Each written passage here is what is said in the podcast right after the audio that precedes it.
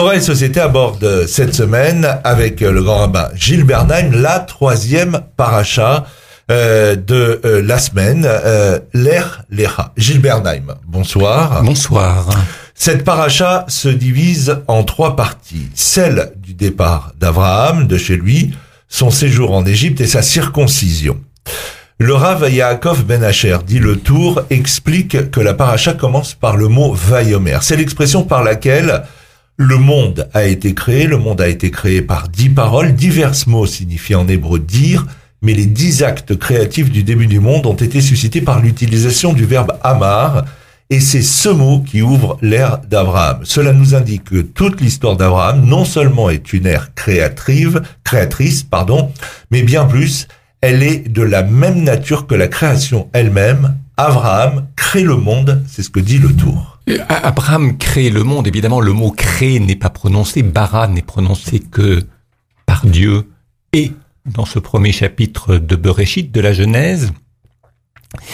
Ce que le tour vient ici nous enseigner, c'est que la parole d'Abraham est une parole œuvrante. C'est-à-dire qu'il bâtit une œuvre. Il ne parle pas pour ne rien dire. Il parle pour faire. De la même façon que lorsque Dieu dit qu'il y ait de la lumière et il y eut de la lumière, cela veut dire que il avait sa parole est comme un projet qu'il énonce, mais la parole est déjà un acte. Lorsqu'Abraham parle, c'est qu'il a un projet et qu'il veut que ce projet se concrétise, que la parole soit un acte. Alors évidemment, Abraham ne se prend pas pour Dieu, et ne dit pas que sa parole est un acte, parce que les gens qui disent, tu sais, mes paroles sont des actes, sont des gens qui sont hautement prétentieux, pour ne pas dire pervers et manipulateurs. On essaye de rendre nos paroles aussi parfaites que possible, de manière à ce que nos actes soient conformes au projet qui les porte, tout en sachant qu'il y a toujours des efforts supplémentaires, parce qu'un homme reste un homme, il n'est pas Dieu, il ne lui appartient pas d'imaginer qu'il incarne le parfait, c'est-à-dire l'excellence. Il y a toujours une part d'inachevé, d'inaccompli, et telle est la tâche humaine. Et cela, Abraham en avait pleinement conscience. Il va tout faire pour réussir quelque chose de très bien, tout en sachant qu'il y a lieu de parfaire son œuvre et qu'à l'étape suivante, eh bien, il continuera. Sa parole, est une parole, je dirais, d'exigence, de très haute exigence, d'où l'importance de la parole d'Abraham. Dieu dit à Abraham, l'Erlecha, va vers toi-même, hors de ton pays, de ta patrie, de la maison paternelle, vers le pays que je t'indiquerai, je ferai de toi une grande nation, et je te bénirai, je grandirai ton nom, et tu seras source de bénédiction. Dans le Mar Sof Alavan, Yaakov Abu Hatzera euh, fait comprendre le projet global de ce verset de la Torah. Le fait que Dieu dise l'Erlecha, va vers toi-même avant d'indiquer d'où partir et vers où aller pour y atteindre le maximum de sainteté divine, signifie que Dieu indique à Abraham qu'il est digne de ce parcours, qu'il n'a pas à le refuser en pensant que ce programme va le dépasser, car lui-même, Abraham, est fait dans la nature de ce but, dans la matière de cette terre qui est le lieu de la présence divine. Oui, permettez-moi de d'expliquer cet enseignement et peut-être en me servant d'autres commentaires complémentaires à celui-ci, de mieux le comprendre. Lorsque Dieu parle à Abraham, il ne lui dit pas où aller. Vous l'avez très bien rappelé, il lui dit, va vers la terre que je t'indiquerai, littéralement que je te donnerai à voir.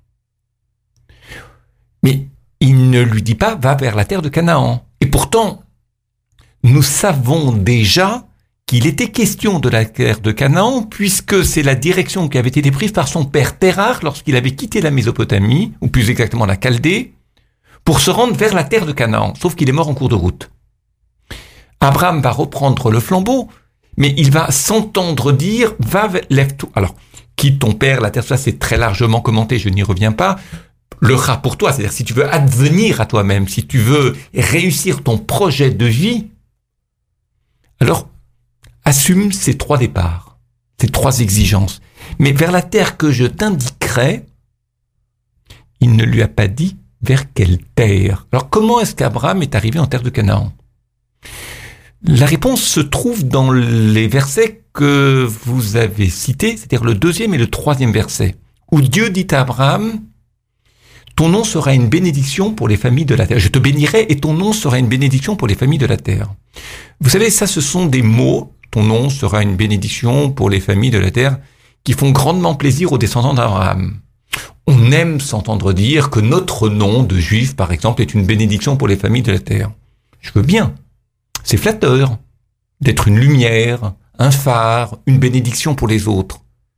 Encore faut-il en être capable, je dirais aussi donner des preuves que l'on ait cette lumière, que l'on ait cette bénédiction.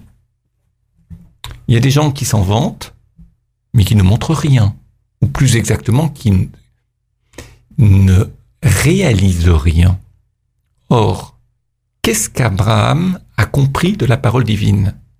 Qui dit bénédiction dit malédiction. Ou plus exactement, donner de la bénédiction aux familles de la terre, c'est-à-dire donner de la bénédiction à ceux qui manquent de bénédiction. Vous apportez d'abord de la bénédiction à ceux qui sont en manque. Et qu'est-ce que c'est qu'une bénédiction? Ça peut être une parole, ça peut être un acte, ça peut être un projet qui fait du bien, qui aide la personne à s'orienter, à réaliser des choses, qui donne des outils à celui qui en manque pour bâtir, je parle pas sa maison de briques, mais pour bâtir sa vie, pour bâtir sa réussite, pour bâtir sa famille, pour bâtir un projet. Quelle était la famille de la terre qui manquait de bénédiction? Là, le lecteur de la Bible se doit d'avoir une bonne mémoire et se souvenir que des générations et des générations plus tôt, il y avait eu à la, génération de Noé, Noar, une sombre affaire, où le grand-père, Noar, Noé, avait dit à son petit-fils, qui s'appelait Canaan, qui était le quatrième fils de son propre troisième fils qu'il avait vu nu, je n'analyse pas ce, sujet, ce passage maintenant, il lui avait dit Arour Canaan.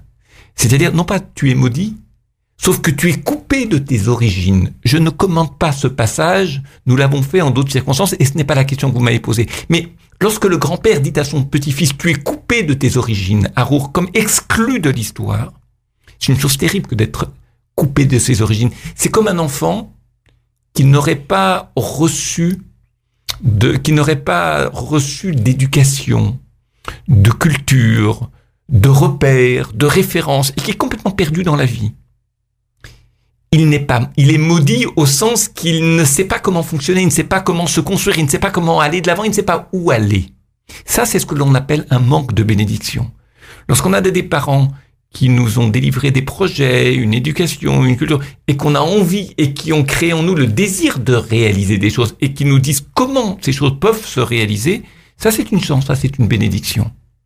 Or, Abraham est allé, et je termine sur ce point-là, Abraham est allé où?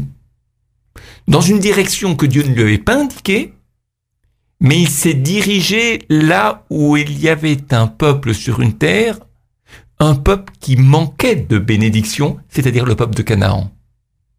Et de ce fait, ce que nous avons lu au chapitre 9, l'épisode Noé, Canaan, et ce que nous lisons au chapitre 12, en fait, le chapitre 12 n'est que la reprise, mais positive, de ce qui s'est passé en négatif au chapitre 9. Abraham est allé vers la terre d'un peuple qui manque de bénédiction pour lui apporter de la bénédiction, pour l'aider en quelque sorte.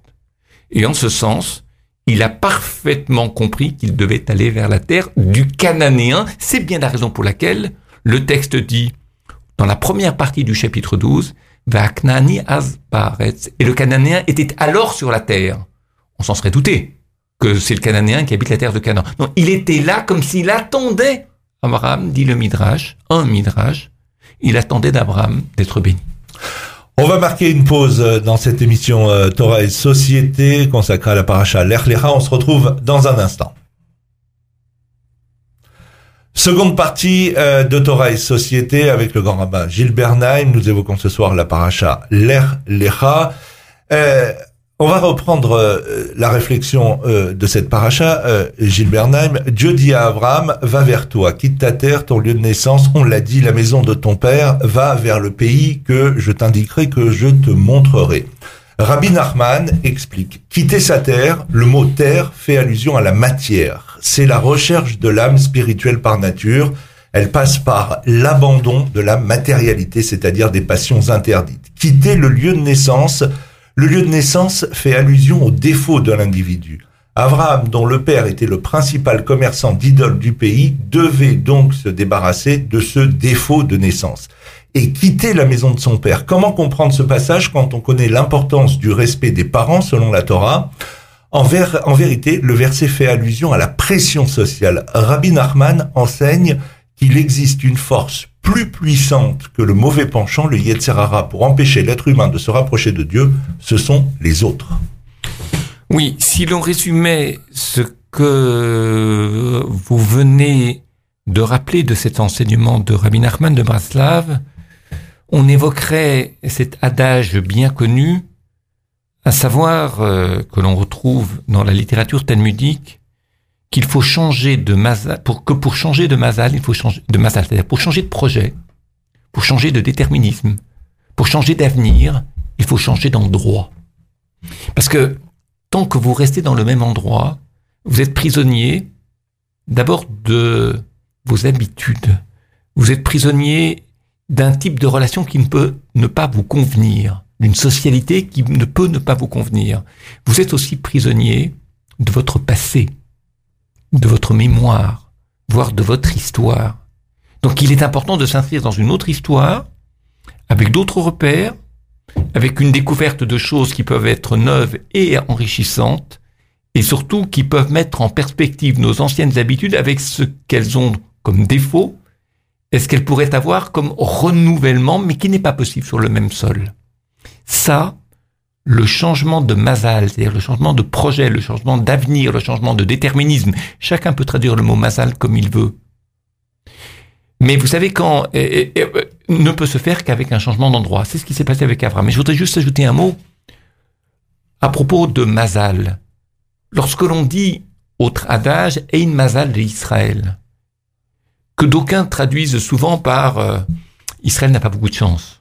C'est vrai que dans son histoire, Israël a eu de gros soucis de gros ennuis, beaucoup d'exil, beaucoup de souffrances, beaucoup de persécutions. Très bien. Chez certains juifs ashkenazes, on dira Israël, c'est un peu un, peuple qui n'a pas de mazal, un peu shlemazel ou shlemil, c'est-à-dire qu'il est un peu perdu, euh, en difficulté, euh, ayant besoin d'appui, ayant besoin d'être pris en main. Peut-être. Mais ce n'est pas la traduction littéraire, ce n'est pas la traduction talmudique de cette expression. Et mazal de Israël, ça ne veut pas dire qu'Israël n'a pas de mazal.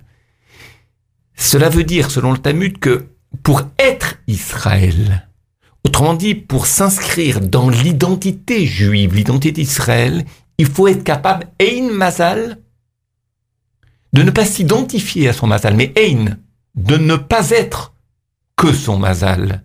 C'est-à-dire de ne pas être que ce qui est programmé déjà, ce qui est déterminé depuis toujours, mais capable de renouvellement, ne pas avoir peur de la découverte, des voyages, des rencontres, de manière à mettre toujours en perspective ce qui a été avec ce qui pourrait être. Voilà.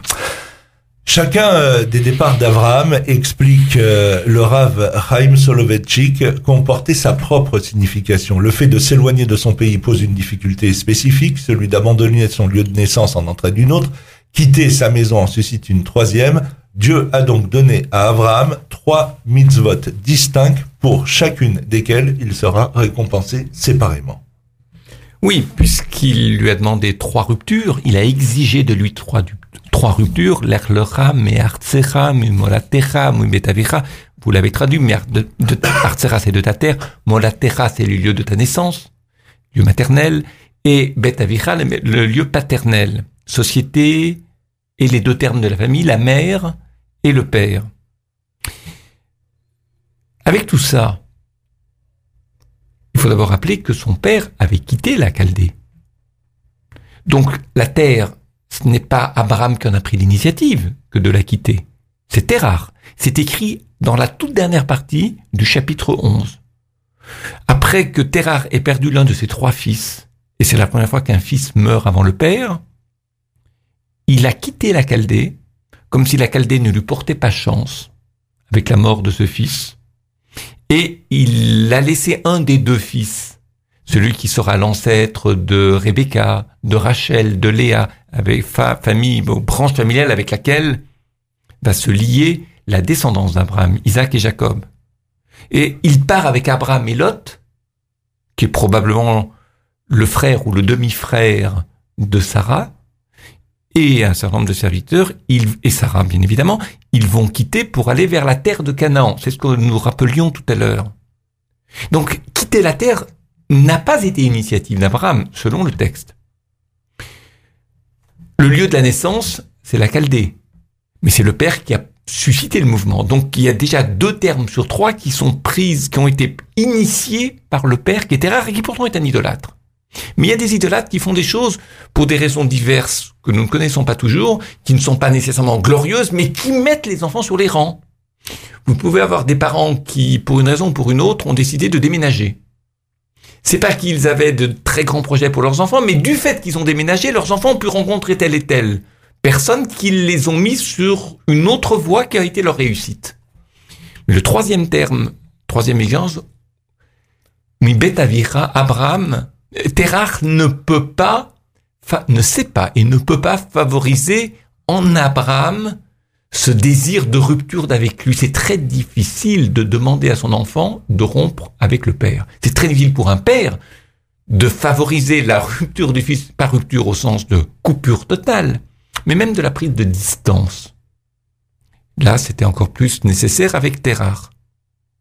De fait, il est néanmoins parti, il a fait ce que Dieu lui a demandé de faire, il a réussi, mais je devrais ajouter une chose, c'est que la fameuse bénédiction qu'il devait apporter aux Cananéens sur la terre de Canaan, est-ce qu'il l'a véritablement délivré Et là, c'est un échec pour Abraham. Parce que dès qu'il arrive en terre d'Israël, il y a une famine. Le Cananéen a faim. Lui aussi a faim. Mais qu'est-ce que fait, que font Abraham et Sarah? Ils ne s'occupent pas du Cananéen qui a faim. Ils vont, j'allais dire, se sauver eux-mêmes en tant que couple en Égypte, qui est le grenier à blé, parce qu'une terre sédentaire autour du Nil, le grenier à blé du Proche-Orient. Et là est la faute d'Abraham. Il a voulu sauver son couple avant même d'avoir tenté d'apporter de la bénédiction à celui qui en manquait, le Cananéen qui a faim. Je veux dire, comment il aurait fait? Je n'en sais rien. Comment résoudre un problème de famine? Comment on aide Joseph? Joseph l'a fait en Égypte. Mais Abraham ne le sait pas. De fait, il va privilégier son, son couple, c'est-à-dire sa vie privée, sur la mission que Dieu lui a demandé de remplir vis-à-vis des familles qui sont en manque de bénédiction, puisque toi, ton nom sera une bénédiction pour les familles de la terre. C'est ce que nous avons rappelé tout à l'heure. Et vous savez ce que c'est, ce que ça a su provoquer En Égypte, sa femme a failli être, d'abord a été prise par euh, la maison du pharaon et a failli être violée. Et ils ont été jetés dehors avec perte et fracas. Ce qui montre bien que sa descente en Égypte avec Sarah n'a pas été une réussite.